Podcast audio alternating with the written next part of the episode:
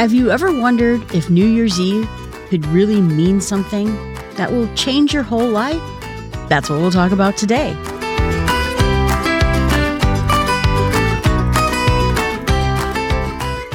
Bear with me, this is a long quote.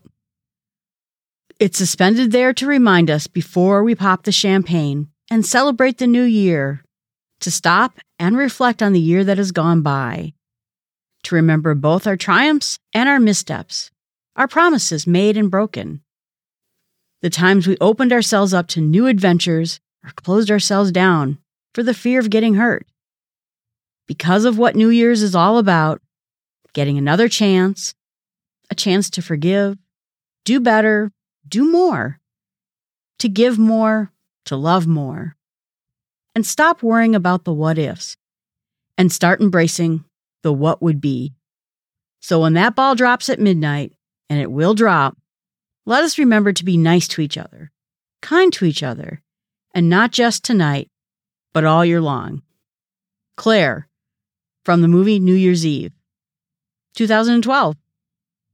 You know, I like to do movies around the holiday times, so we will talk about the movie New Year's Eve.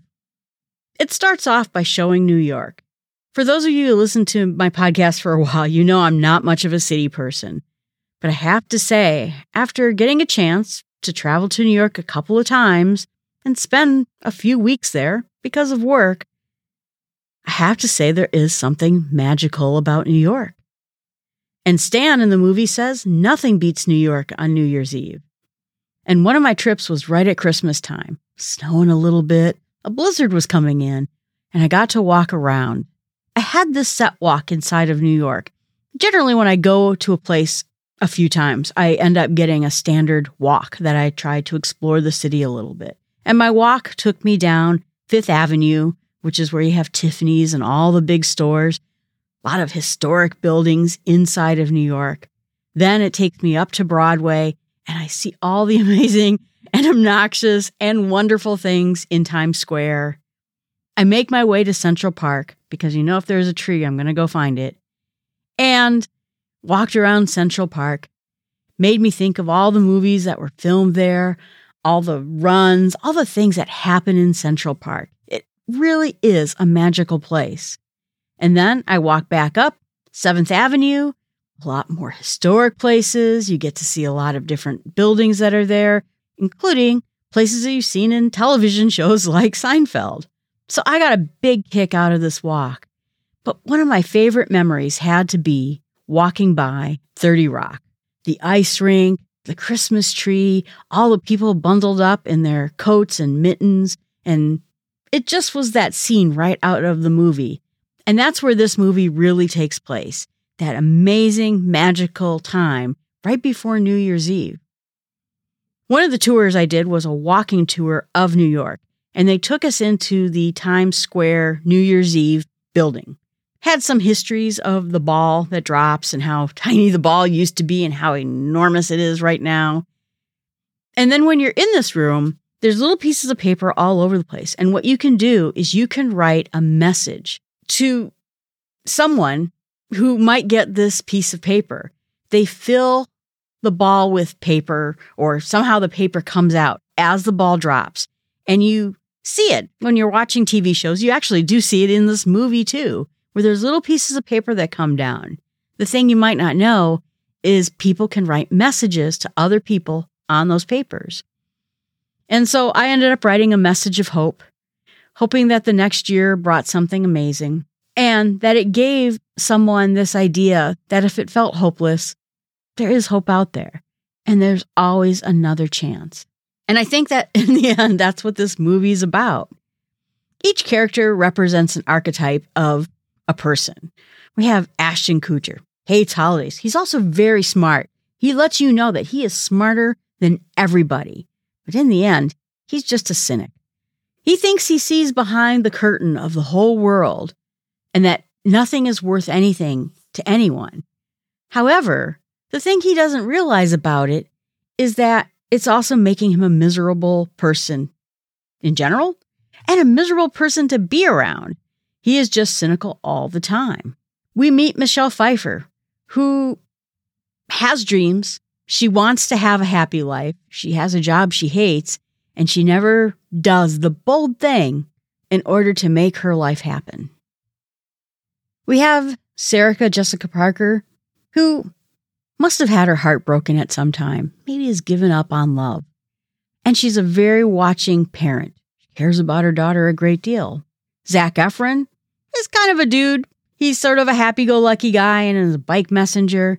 But when he sees someone who is in need of someone else, because he knows that she needs him more than anything, he steps in and figures out how to be the hero in the story. Robert De Niro has been so bitter and angry in his life that he pushed everyone away, and now on his deathbed, there's no one to visit him. Halle Berry, the dedicated nurse who was there through thick and thin to try to make someone's life a little bit better. Katherine Heigl and Jon Bon Jovi had a romance and it went bust. Misunderstandings, but she can't bring herself to forgive him, even though being without him is making her miserable. And then there's Josh Duhamel, who you can tell had his share of good looking women that were fun and I think not very deep. And now he was ready because he met someone the previous year to have something better this year.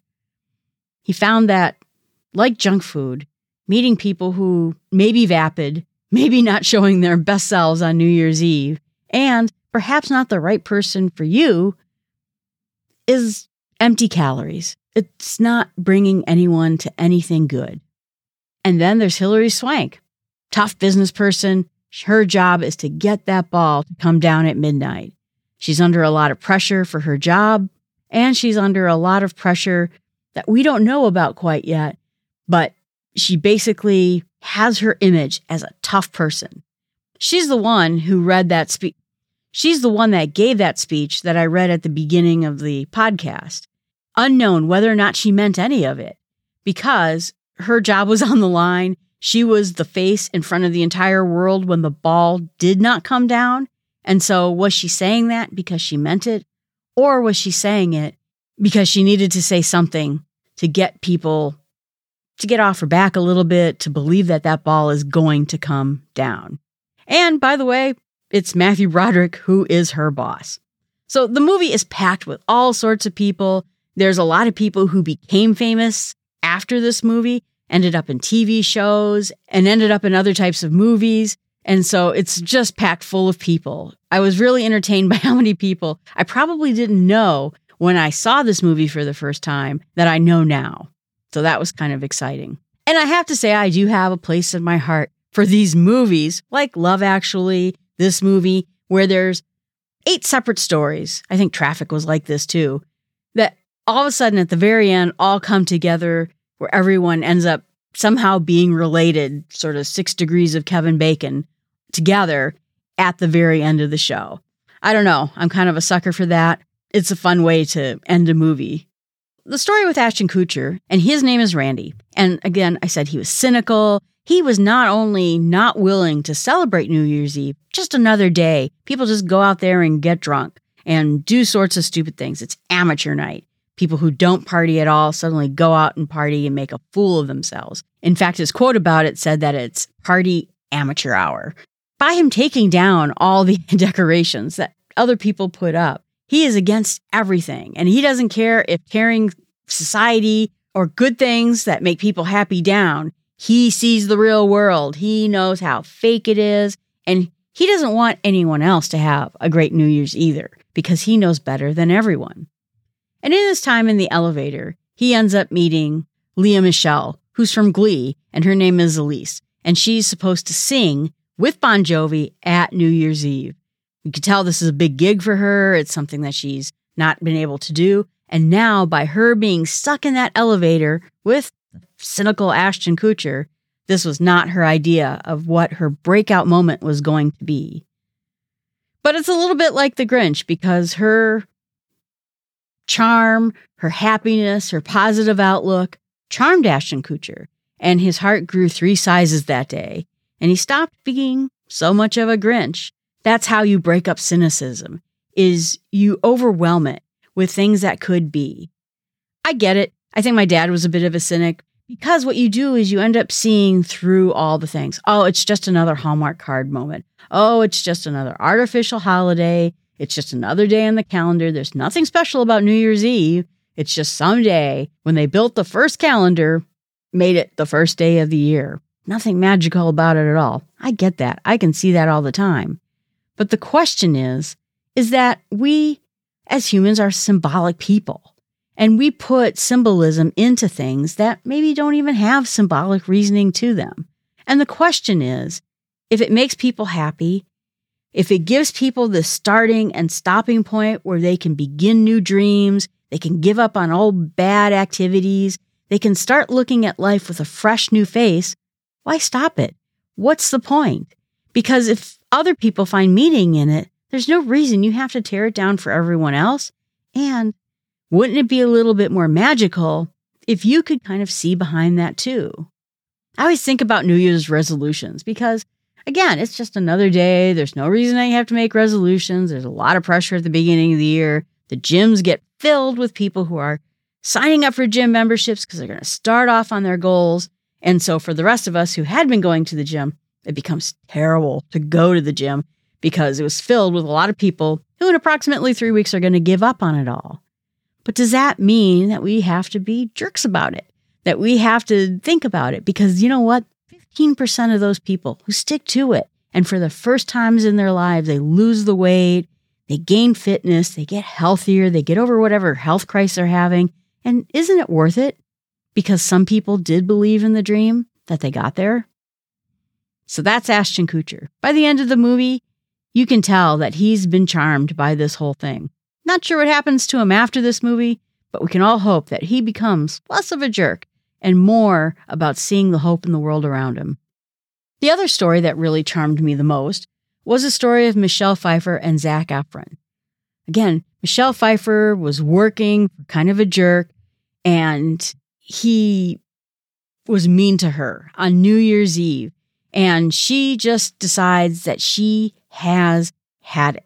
She has a chance meeting with the bike messenger, Zac Efron, who, of course, is a good looking guy, charming, he smiles at the right points, brought some things to the office for the last moment. He tells that she's writing a list of New Year's resolutions. And she says, better start getting working on those because that's quite the list. She walks into her boss's office. He's a jerk to her.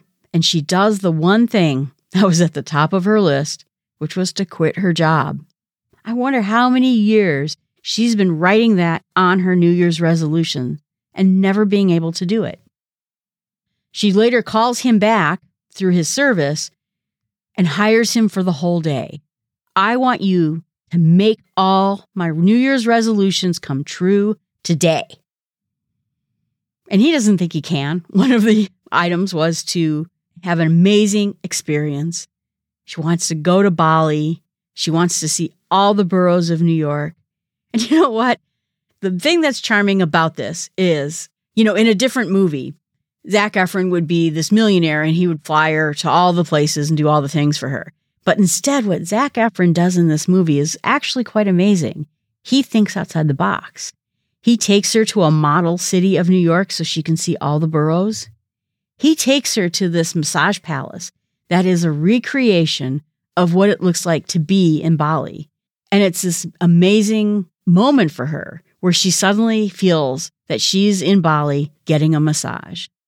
He does all these things that are just stunning. And he says a few bad words because, again, he's sort of a bro guy. He doesn't really say the kindest things all the time.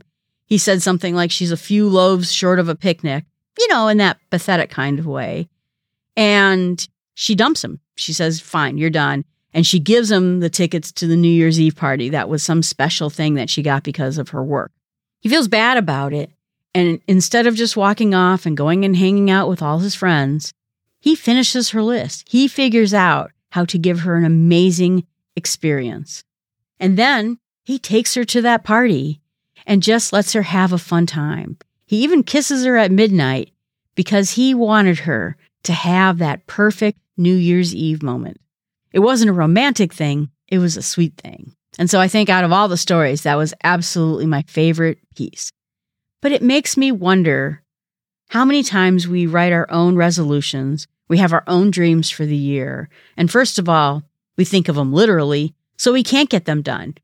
Bali was out of her price limit, but she had a way of experiencing Bali through creative thinking. So it made me think too is there a way we could more creatively get our own dreams? And she hired someone to help her. I don't think that's a crazy idea. There are all sorts of services out there that will let you hire people who will just help you.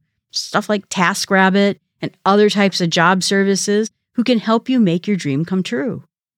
I think the other things to remember inside this television show is that it's worth, in the case of Josh Duhamel, to go after the true love instead of the junk food diet of relationships that don't matter.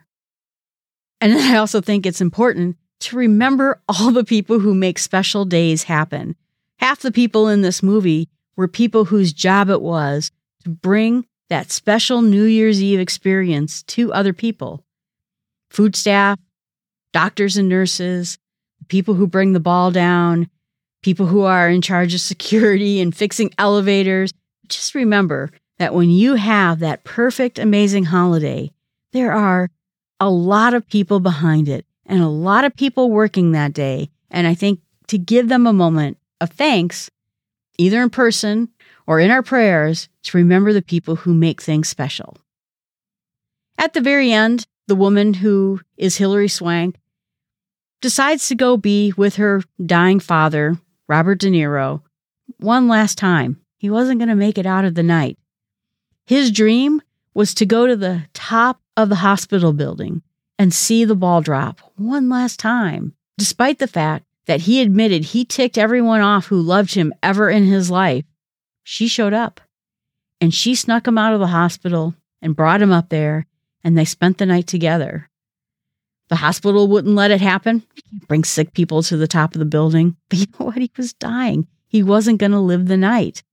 So to have that special father daughter moment in the name of forgiveness and throwing out old bygones and loving people and giving them that one last dream, I think that was special too. And here was an ending quote to the movie. This comes from Sam, Zac Efron, who says, Sometimes it feels like there are so many things in the world we can't control earthquakes, floods, reality shows. But it's important to remember the things we can, like forgiveness, second chances, fresh starts, because the one thing that turns the world from a longing place to a beautiful place is love. Love in any of its forms. Love gives us hope, the hope for a new year, and that's what New Year's Eve is to me hope and a great party.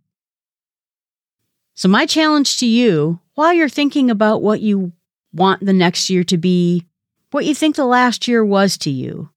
I want you to write down three things that you always wanted to attain, even if they were somewhat foolish. And then think outside the box. Are there different ways that you can accomplish the same goal, even maybe if you can't get there the same path? All right, everyone, thanks so much. Happy New Year's Eve. I hope you have a wonderful end of your year and I hope you have a magical, amazing start of a new year. It's just another day in the calendar, but we can turn it into a starting point of something great. And remember that getting to that something great starts with small steps.